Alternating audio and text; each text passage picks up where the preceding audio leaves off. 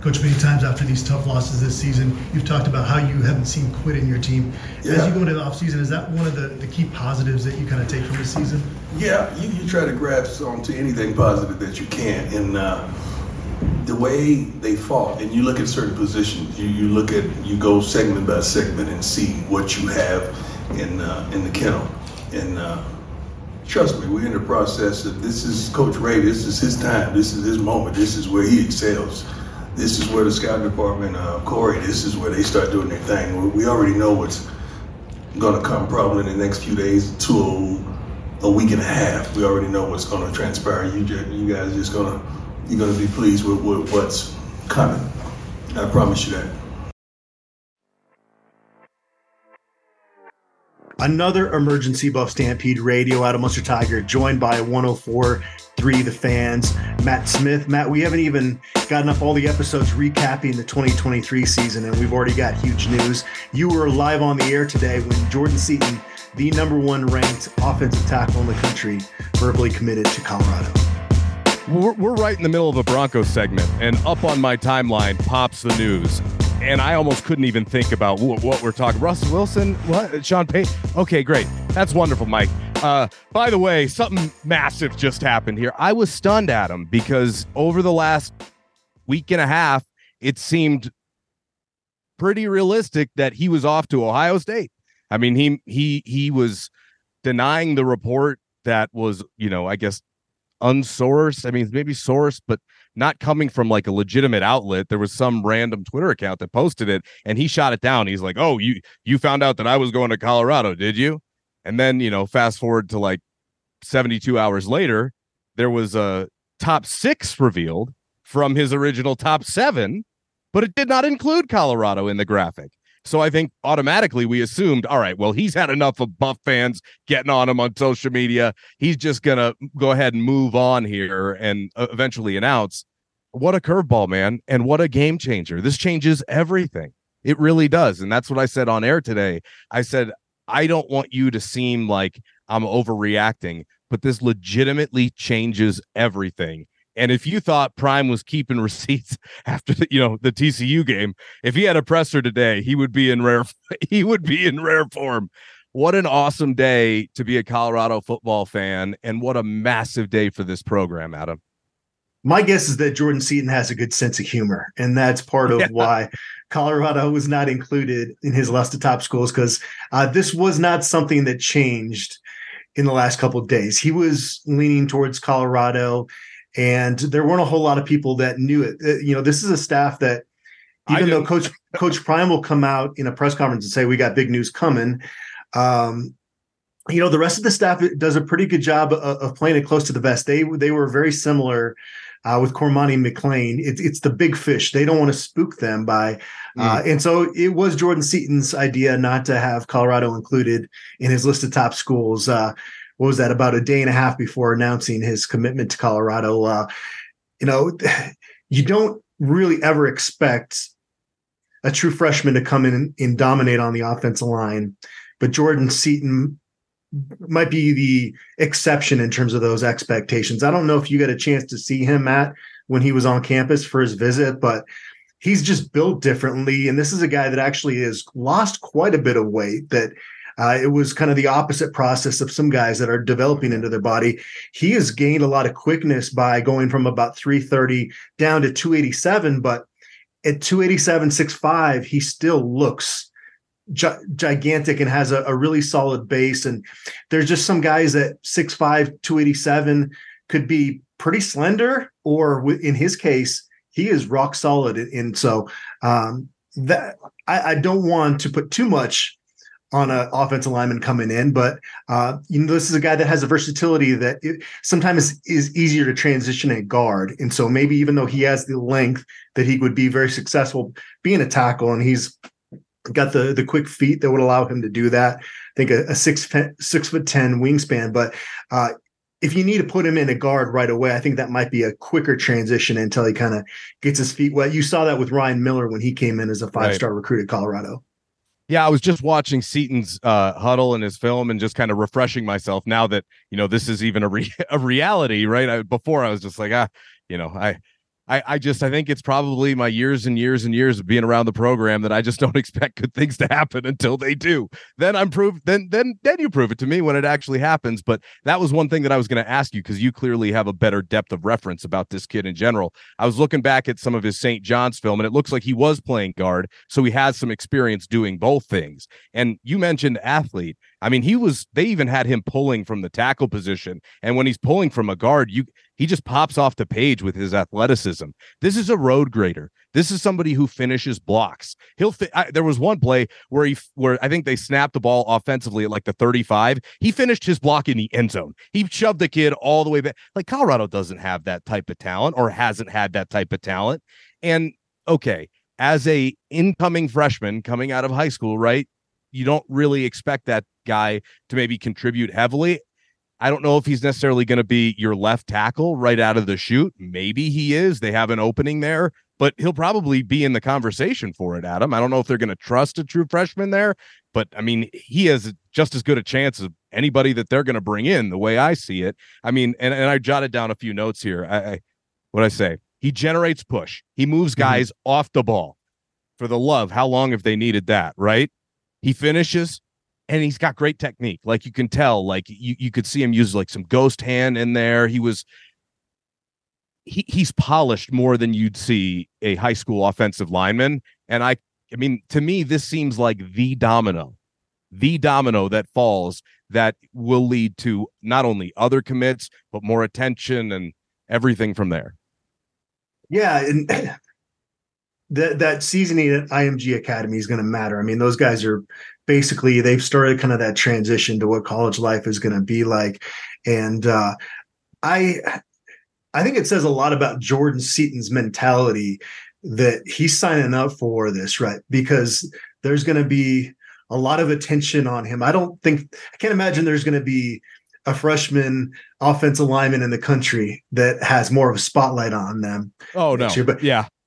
Jordan Seaton has enough confidence that he's going to live up to any of those expectations. And so there's probably not going to be a press conference that goes by early on when Jordan Seaton gets on campus as an early enrollee where, you know, Coach Prime is not being asked about him. That's the type of spotlight he's walking into, but it's also a great opportunity from an NIL standpoint. And just for his development, I think having that pressure on him is going to continue kind of that accelerated process that he got at IMG Academy. And that's clearly important for any guy that's willing to go to IMG Academy, because you got to give up a lot of, you know, the freedoms of being a, you know, high school student when you do that. So I'm really anxious to see how this plays out. I certainly don't think there's ever such a thing as a can't miss. I mean, I thought Daryl Scott was that, but right. Jordan Seaton is, and I don't want to put him in that category. That's not fair, but this is about as can't miss as a high school offensive line recruit can get, I think. I mean, and when you're checking off the offseason wish list, and we went through it all together in our, you know, end of season recap about what they need for next year, protecting Shedeur is number one. And actually this morning on the morning show, Mike said, do you still believe? He was asking me. I was like, I don't know if it's really, you know, my job to believe one way or another, but I'll tell you this. You find a bunch of big dudes who can come protect Shedeur, I'll start really believing, is what I said. A couple hours later, they got probably the biggest fish left on the market. And I mean, Adam, I look at this as a turning point maybe for this program, potentially. Like, we could look back and go, remember when they landed Seaton and then everything that followed, right? This is one of those moments here for Coach Prime and for the staff. I mean, what a massive win for them to go up against Bama and Ohio State and Tennessee and Oregon and win for an offensive lineman. I mean, that's new territory. We've never been there before, Adam. This is huge. And you got to wonder if it had anything to do with the timing of hiring a new offensive line coach, which I guess kind of got made official last night. Brian was the first one, I think, with that officially. So, I mean, Phil Loadholt comes over. You're talking about a bit of a younger guy. You feel like he could probably relate, fresh off the NFL. He's got the experience with Pat Shurmur, having been in Minnesota. I would imagine that, as Jordan Seaton, you have an opportunity to go anywhere and get a big bag of money.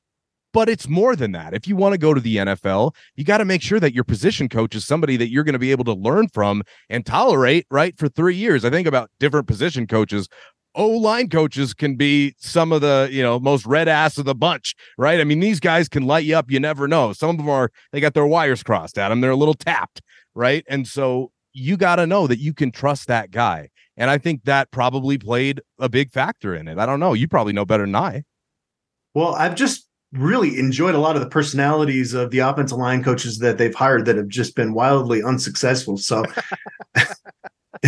you know, they're always a bunch of fun one way or another. You know, I will say Chris Kapilovich, he did a great job with that group when he was part of Mel Tucker's staff. And, you know, he loved Boulder and would have stuck around, but, you know, he was being offered the assistant head coach job at Michigan State. And at that point, he didn't know who Colorado's next head coach would be. You don't know if you're going to mesh with that person. He felt like he couldn't turn down that job in East Lansing. So, but aside from that, it's kind of like with the Coy Detmer thing of how is it since 97, since they've had a quarterback drafted? You think just the stars would align with, you know, a better offensive line coach here recently, or, you know, a quarterback. And now it seems that they have that with Shedeur Sanders, and he's going to be playing for that draft stock next year. And now can Phil Loadholt be that saving grace that they need? Because I talked about the pressure that Jordan Seaton's going to feel. I mean, Phil Loadholt has to know coming to Boulder that all eyes are on him in that group in these coming months. And I don't know what didn't work with Bill O'Boyle. He seemed like a really bright guy. And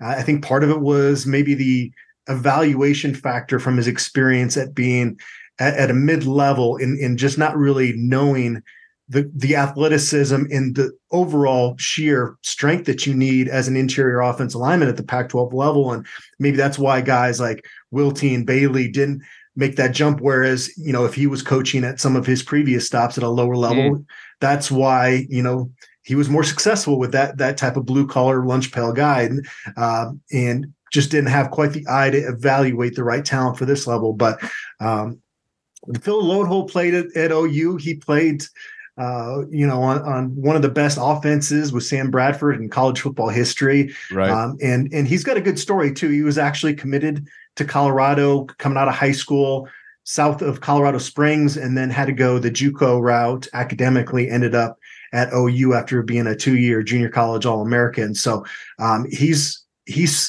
been from, you know, getting humbled coming into college to playing on one of the best college football teams. So you like the relatability that he has with these college kids, because no matter where they're coming from, he's probably been able to share in some of the experience that they've gone through by the path that he took, which was maybe a little bit more unconventional. Right. And so clarify this for me. He went to high school in Colorado, but he's not from Colorado, right? I don't know if this is, I think is so. Army brat's okay to say, right? Yeah. I think he moved, I think he moved around a lot, I think is what happened. Okay. All right. Yeah. I wasn't sure, but that makes a lot more sense now. But I will say, you spent 4 years as an analyst, right? One of the things that we talked about in our season recap, at least I have his credentials, right? 4 years as a Power Five offensive analyst, correct? One of the things that we talked about in our season recap was finding a rock star offensive line coach.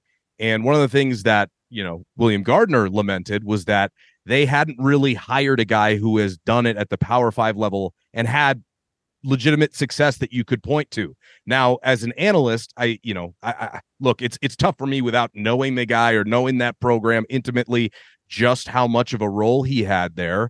But I just think that we would be remiss if we didn't mention that he's never been an O-line coach, actually done it before, right? So he's going to have a hell of an opportunity now with the number one offensive tackle for 2024, you know, under his belt. So just something to keep in mind there that while I think, I don't know how much of a role he had in actually landing Seaton, but I'm sure it was significant enough, because if Seaton wanted to go somewhere like Bama or, you know, Oregon or Tennessee or wherever, I mean, he'd have gotten a bag and had probably gotten an established offensive line coach. So we'll see how it all plays out. I think I also wonder how much of it was the connection with Shurmur, like how much of that was based on Pat's recommendation. And I think one of the things that we've seen is Prime, and he mentioned this a lot here over the last week, only wanting to hire guys based upon relationships or recommendations, right? I think that that's important to him. and finding people he trusts to give him those. And he clearly trusts Pat Shurmur. Pat Shurmur's coming back. So he clearly has to have, you know, over the last several months, Shurmur has had to have earned his trust to the point where, you know, he can make that kind of a recommendation. Because I imagine that's where it came from. I think the most telling comment that Coach Prime had the whole time that he was continually asked about Shurmur and the play calling situation is that he said that Shedeur and Pat Shurmur get along really, really well, that they mesh really, really well. I thought that was kind of the main point as he was going through the progression of answering that question that kind of stood out to me, is that there's a comfort level there that, you know, folks that are Broncos fans and have that PTSD are not too excited about the proposition of him being the play caller next year. And I would be hard to buck back on that too much, because not only of what happened with the Broncos, but, you know, it's not like they were lighting the scoreboard up late in the season. And I understand all the issues, Shedeur being completely banged up and all the protection issues. I get all that, but you still would have liked to see just a little bit more out of that offense, I think, the last month of the season to feel really good about that going into 2024 being the arrangement. So, you know, there's going to be people that are going to be skeptical about Shurmur as a play caller all off season. And that's going to be one of the headlining things, I think, leading up to next season, if that is indeed what Coach Prime decides to do. But he hasn't completely 100% solidified that that's the decision, right? As we record this. Yeah. He said most likely. I think I've heard him say it twice now that that's most likely. And he kind of alluded to, well, maybe something else can happen. So maybe they're trying to talk to somebody else, and maybe Shurmur is a backup plan as of now. I'm not exactly sure. It's not like Shurmur has a lot of leverage in the matter, right? I mean, this would be a huge job for him to be able to be the OC for Shedeur Sanders heading into his senior year, and now with whatever else, you know, with whatever talent, other talent they're going to get, and Travis Hunter. Oh, by the way, it was funny that you bring up, you're never going to appease Broncos fans with the hiring of Shurmur. It's just not going to happen. Like, we were during a break today, I had a couple of people, a producer and one of the other hosts, come in and ask me about Shurmur because they were curious of my opinion. And I, you know, calmly explained what my take was. And then walking into the studio was this another producer who's a giant Broncos fan. That's like, he lives and breathes orange and blue. Okay. And he goes, "What are you guys talking about? Oh, Shurmur?" Ugh. Ugh. And I was just like, yeah, see, nothing I could say to you would justify that because of your preconceived notion. Right. So I'm not even going to try, to be honest with you. And because here's the thing, even if I did, he's going to have the results that back it up enough to the point where, you know, he proves it to win a bunch of those people over. Here's how I would say the Shurmur, and maybe this is just me, but this is how I would evaluate that if he is in fact the guy. Is he the best possible option? I can't confidently say that. I can't. Is he the safest? Yeah, he is. Because as you mentioned, he gets along really well with Shedeur. He proved towards the back half of the year that, and Prime mentioned this in an interview he did the other day, I can't remember where, but he said, look, that wasn't even his scheme. You know, he was coming in running Sean Lewis's scheme, which I think there's probably some truth to that as well. But I think he demonstrated an ability to actually scheme and coach with what he had and show improvement. Sean Lewis never really schemed things differently. He didn't really adjust what they were doing based upon their personnel. Pat was able to do that. The Arizona game is the best example, I think, to go back and rewatch to see some of those concepts that, okay, that you could kind of talk me into a little bit more if you watch that game. I thought was kind of the best display of it. Well, Zelinskis, right? I mean, for the love of God, Shedeur's been getting killed all year. They didn't have a tight end who could block, and it wasn't until Shurmur took control of the reins that they put, you know, another lineman as a tight end just to get them help in the run game and the pass game. And then you look at what he did for the Utah affair, starting Ryan Staub, his first career start. I thought outside of one play in the first half, he called the perfect first half. We saw some creativity. We saw the first wide receiver pass, right, with Jimmy Horn. We didn't even know that. We've been waiting all year for Travis to throw, right? The only play I didn't love was the first down, the play action where Staub ended up fumbling. I thought, you know, you're marching down, just run the ball there. But outside of that, Adam, it was pretty good.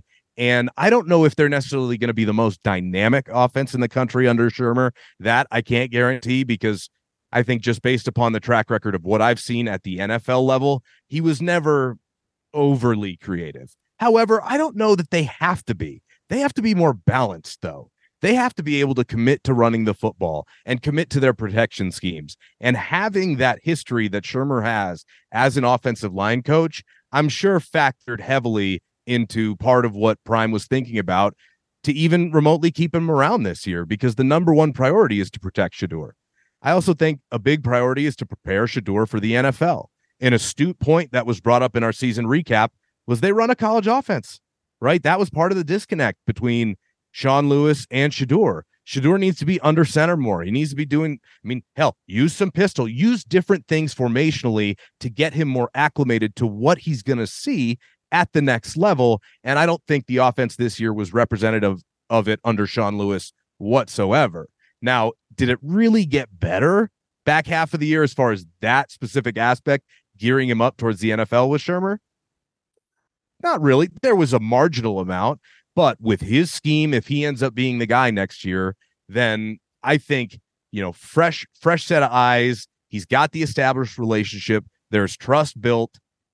I understand why they would go that route, and I'm okay with it. But I'll say this. The argument for the fan base, if it doesn't go well, is predetermined. Right? Right. And I don't know if I'm talked into it yet, Matt. I still have my reservations there. So I am anxious. Did you hear me talking myself into it? I could hear you trying to, and it felt like you had almost broken through by the end of what you were saying. Yeah. Well, I believe that the reason they would make that move, I struggle to hear an argument that he'd be the best option. He hasn't coached at college for 25 years. Not saying it doesn't disqualify him, but I do see the argument for him being the safest option, right? I don't think things are going to melt down under his control. Yeah. How much, now let me ask you this, how much does recruiting factor in for an offensive coordinator? It's important that you're better scheme-wise and that you have a reputation, and then your position recruiter can kind of be the guy that sells you on coming to that school, because coordinators have more on their plate. Now, there are some coordinators that are pretty good recruiters, but generally they spend less time on the road recruiting than the average coach. Just, again, they have more stuff right on their plate that they've got to deal with. And so having that reputation, and that's kind of what we – expected with Sean Lewis coming in, that, you know, that reputation was, it was stellar coming in, and it hindsight being 2020, it just wasn't a great fit. And I still think he's going to have a lot of success at San Diego State. It just, it's one of those things that it should have been more clear that maybe Shedeur and Sean Lewis weren't a perfect marriage, that there were his system and what Shedeur's trying to get out of his college experience and trying to get to, that's not meshing. And I think it is pretty clear looking back that Shedeur did not like playing at that pace, right? I think that's pretty fair to say. I think it's fair to say, especially when you can't run the ball. I mean, that was the drum that I was beating the first 5 weeks of the season. When the hyper-tempo offense doesn't go well, you race yourself off the field. And they didn't have the run game nor the defense to support it, especially early on, going three and out, and allowing opposing offenses so many extra possessions. And I think if they were more balanced, right, and you had more cohesion among a team that had been together for several years, then it makes more sense because everybody's probably on the same page. But I was very critical of the way they finished the USC game. And I remember talking to Shedeur because they got the ball back. I think it was like 5:40 left on the clock, and they needed 2 touchdowns. And they took their sweet time moving down the field when in that moment it needs to be 2-minute drill. We're going. Here's the play. I'm not checking out of it. But Shedeur mentioned to us in the press conference, what do you want me to do? Run a play when nobody's going to run the right play? Like, how am I going to snap the ball and everybody's just going to run the wrong play? So I see both sides of it there. The reason I bring up the recruiting aspect is because, look, on a personal level, I actually really like Pat. I've met him this year. He seems like a really nice guy. Every time I've talked to him, it's been a pleasant conversation. I will say, I think that he's re-energized being in college. Like, I think maybe for him, the NFL had gotten stale. When he first arrived, I remember him, you know, being a little tentative because he just spent 25 years primarily as a position coach, a coordinator, or a head coach in the NFL. And now here he is, a college analyst, right? Just trying to figure something else out. And I think he didn't really understand at the beginning, but I think as he spent more and more time around these kids, that he kind of just got re-energized. And the person I saw at the end of the year had a ton of fire. Like, I'll remember him coming out of the booth when we're sitting up there in Utah, being fired up that they took those two Travis touchdowns off the board. And it was just, that's a guy who cared, the way I heard it. You know what I mean? And look, do I think he's the best choice? I don't know. I'll tell you this, when he was the OC for the Broncos, I was definitely extremely critical. Okay, so I don't want to be a hypocrite and say, oh, no, I could see why you do it now, and say, well, I don't know why he was fired. I know why he was fired. I know why, because they could not figure it out offensively in Denver. Now, there was a lot of other stuff going on there, but he certainly wasn't great in Denver. I think he's had a top 13 offense 4 times in the NFL. It's an okay number. He's worked a long time in the NFL, right? I look at it and I go, you're drawing a lot from guys who don't necessarily, from a coaching perspective, at least, Loadholt, maybe Shurmur, you go down the list of some of these other guys that maybe have more experience at the NFL level than they do at the college level. And how well does that translate? I think it remains to be seen, but I don't think it's a disqualifier. This season just ended. Like I said, we haven't even gotten our recap shows out there. All this news is happening. I would imagine it's just, this is, as long as Coach Prime's around, we just are going to have a lot of emergency pods. Even season 2 of Coach Prime just drops. You're now looking back, and man, they jammed so much into those first 2 episodes. I was watching parts of camp, and I turned to my wife and said, man, that feels like a year ago. That doesn't feel like 3-4 months ago. It was a great experience covering the season, but the end of it was draining on everybody, you know? Oh yeah. It was emotional, right? I mean, it was just like highs and lows, and okay, you know, and traveling, and, you know, back to back to Washington State and Utah at the end of the year. I haven't seen them yet. I'm looking forward to seeing them. To me, training camp feels like yesterday, but it also feels like a year ago. You know, I just think this whole experience has been such a whirlwind that I remember getting home from Utah and thinking, oh, I'm going to have a little more free time now, like a little bit more, maybe not so fast, but a little bit more. And, you know, you kind of breathe, and then, okay, here we go again, Sportsman of the Year. And now here's Jordan Seaton, and okay, he's going to keep Shurmur. And I have a feeling, especially now with Jordan Seaton committed, and, you know, I know there's, what is it? December 20th is 13 days away. I imagine that's when he would sign, right? Presumably. Yes. Cause he's going to be an early enrollee. So yes. So, I mean, I would hope nothing else happens in the next 13 days. I imagine that with a guy like him, you make a commit, you don't do, you know, change it with 13. I believe all that needs to happen is he gets to meet his new position coach in person during in home is kind of the, okay. There's from what I kind of understand, there's not a whole lot to be concerned about. And it is making me now reflect on how real some of these NIL rumors are, because I heard that we were hearing that 2 million was the rumored number for Jordan Seaton with Oregon. That number seemed high. I know 5430 Foundation's doing great work, and they're not going to publicize what happens on that side of it. But yeah, the new reality of college football, sometimes it's just more fun not to pay as close of attention and just be happy that these young men are getting something. You know, instead of all the coaches reaping all the benefits. But man, that 2 million number is crazy if there's any truth to that at all. Yeah, that was one thing that I mentioned in my reaction on the air. You know, clearly this has been in the works for more than just the last few days, but I said maybe somebody came in 11th hour with a big donation or a bunch of money. I don't know, Adam. And I'm sure whoever's watching this that was involved is laughing at us at the moment in time. But as far as I know, outside of a starting quarterback, you know, offensive linemen are probably the highest priced kids or transfers that you're going to find, at least starters. So I'd imagine that a lot of it was monetary related. I mean, I know that Coach Prime, in a perfect world, NIL wouldn't exist unless you were the Travis Hunters of the world.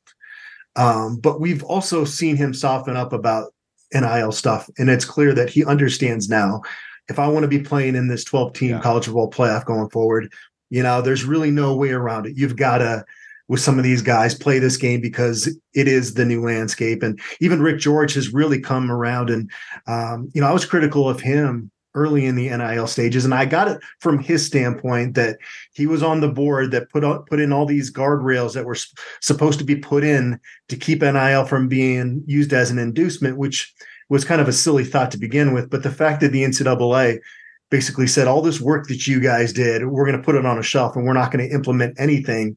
And it's down to each state to decide, created the wild, wild west. And I get how Rick George would be like kind of miffed and annoyed and be like, well, screw that, you know? Mm-hmm. But he's come around and they've got more support now. And they're really trying to take advantage of this era that they have with Coach Prime. I don't know what those numbers look like.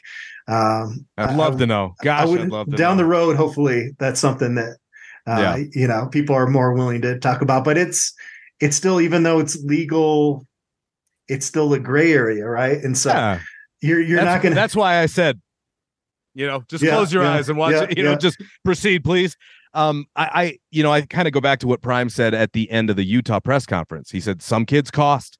And I think throughout recruiting this year, they've probably run up against that battle several different times where some kids probably came back wanting more money after originally committing. I'm just guessing. I don't know. And then you probably also were never even in the conversation in some kids because you probably just didn't have the money on the table that some other schools had.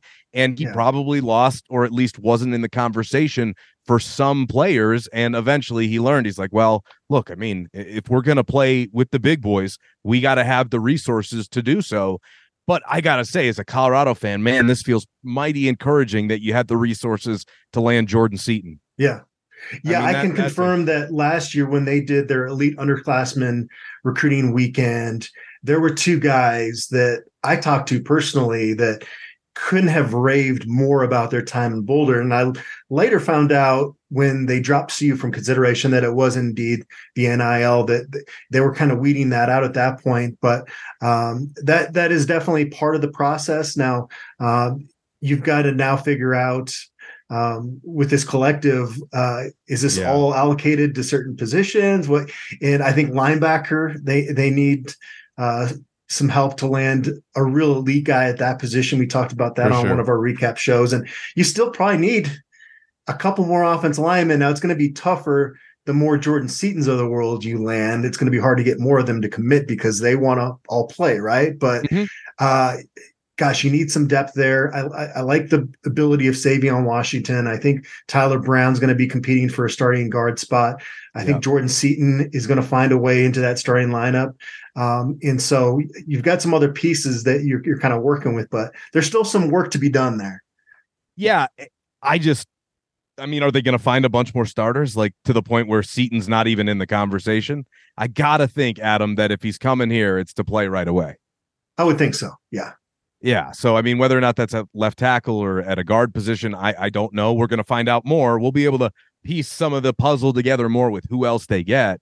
But, you know, you're in this. You're entrenched in this every day. How much does a commit like this turn the heads of other kids who have Colorado on their list? It matters. Good players really do want to play with other good players. And there is a momentum that you see.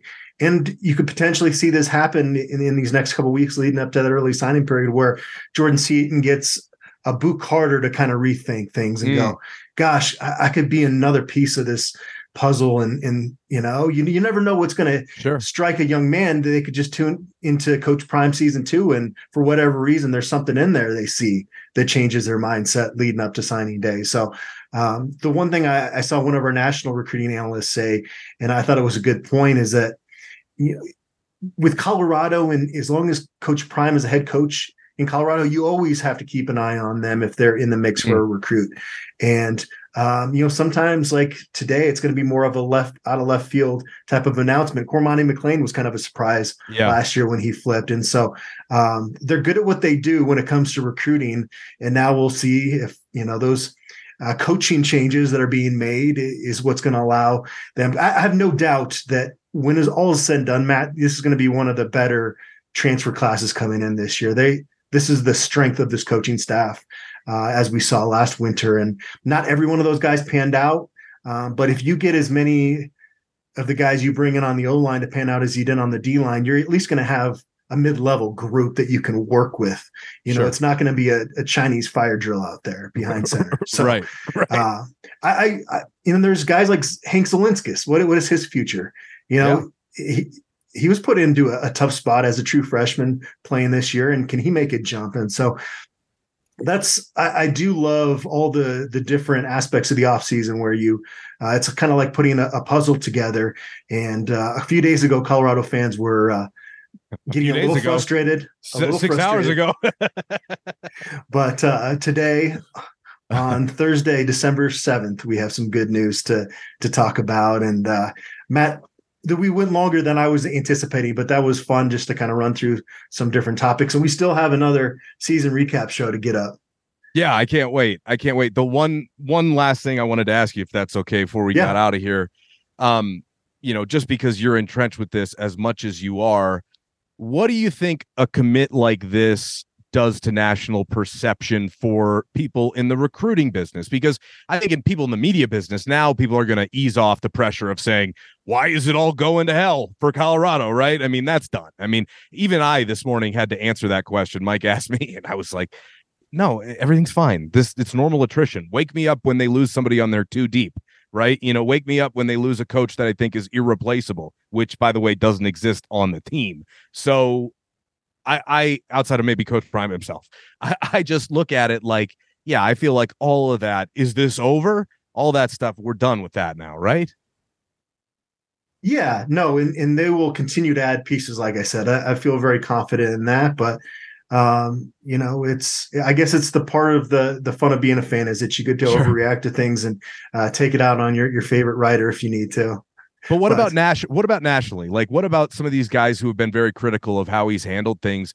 Does a commit like this go a long way to changing their mind? Or don't know what it is about Coach Prime, but he really gets people entrenched in sometimes in not in a way where, okay, Coach Prime is the best coach to be leading Colorado's football program. He has amazing strengths as a human being. I've been impressed with XYZ, but you can also talk about, okay, well, they need to do a better job here and there. And some people just get really resistant when you do that with Coach Prime. And I had never seen that before with another head coach.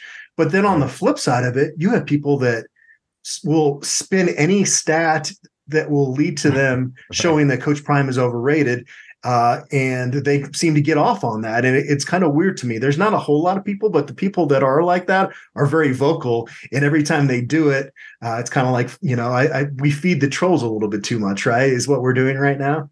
Yeah. Yeah. I just feel like when you land a kid like this, it's kind of undeniable. My biggest question heading into the offseason is how would they spin or sell, even though I know he says he doesn't sell, how would they, you know, explain away losing 8 of their last 9 and finishing 0-6? I thought that could be a challenge for them. Mm-hmm. You know, I thought that might deter some people, but I feel like it's a huge sign to me getting a kid like this that they figured out a way. Yeah, it was year one, and nobody wants to hear that. I don't even want to even say it. But very true. Very true. When you look at it, I mean, people sure love Jed Fish down in Tucson now, and they didn't before. You know, that's part of why Coach Prime having the message when he came in, he created these expectations, and then they became a victim of those expectations. And as a media member, you're sitting back there going, watching this all go down. You're like, man, like the expectation. I thought they would go 6-6. I did really feel like they had enough talent on the team. I still think they should have. Yeah.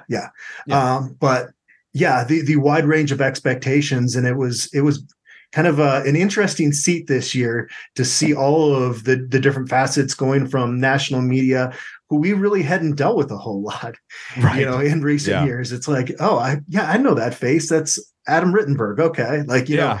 There were a lot of national writers around this year that we had never seen before, and that's cool. It's great that Colorado gets that exposure, but man, you got a lot of wild takes out there now. Not Adam Rittenberg. He's one of the good ones. One of the guys that knows. But like Bomani Jones, I heard the other day talking about what a massive loss losing their top recruiter Tim Brewster was, and how many kids are leaving. I was like, I don't know that you have that one all the way correct, but it's fun to watch these national personalities try and come at it, but really they kind of out themselves eventually, right? Yeah. I mean, you're like, oh, okay, you either know what you're talking about or you don't. And in that case, in that instance, I was like, no, you got that one way off. There, he didn't leave because he wasn't happy. He didn't leave because he wanted to get the hell out. He left because he got demoted. He went and got a better job. Like, and I think it's funny that a lot of people, even Jim Rome, kind of setting up Sean Lewis when he had him on his show a couple days ago, asking him if he regretted coming to Boulder. People are trying to get that story, right? They're trying to set up people to get that story, but I'll give Prime this. He has been consistent from day one that he wants his coaches to get better jobs. He's in full support of it. And that's part of the reason why he brought in former head coaches and coaches with good reputations so he could help elevate them. He has never once said, oh, I'm terrified of losing that guy, or, you know, who cares about, you know, him getting another job. No, he's trying to lift everybody up, which I think is important, especially when you have to kind of balance it against getting a highly, you know, thought after name in Sean Lewis and then demoting him halfway through year one. You kind of have to combat that a little bit. So interesting. I assume since we talked about Pat Shurmur as much, by the time you get this uploaded, there'll be somebody else's OC, right? Without fail. I still have yet to hear back from William Gardner. And I was joking with you that I think once the Jordan Seaton news came down, he just started getting half naked celebrating down the 16th Street Mall. And so I don't know. I do want to leave some meat on the bone for William whenever he turns up. He'll bring more than me. You already know that. I couldn't even possibly begin to eat all the meat off that bone. But I can't wait to hear what his reaction was to this commitment, because he suffered through a lot of, as our resident offensive line guru, and so this was a big get. Matt, always appreciate your contributions. Thanks for tuning in, everybody out there on short notice. I don't know. It's starting to feel like this might be a multiple emergency podcast type off season for the Buffaloes. Multiple. Yeah, I hope so. Knock on wood, Adam. Hopefully you got a reason to see you tomorrow. Sounds good. We'll see you. Thanks everybody out there for tuning in.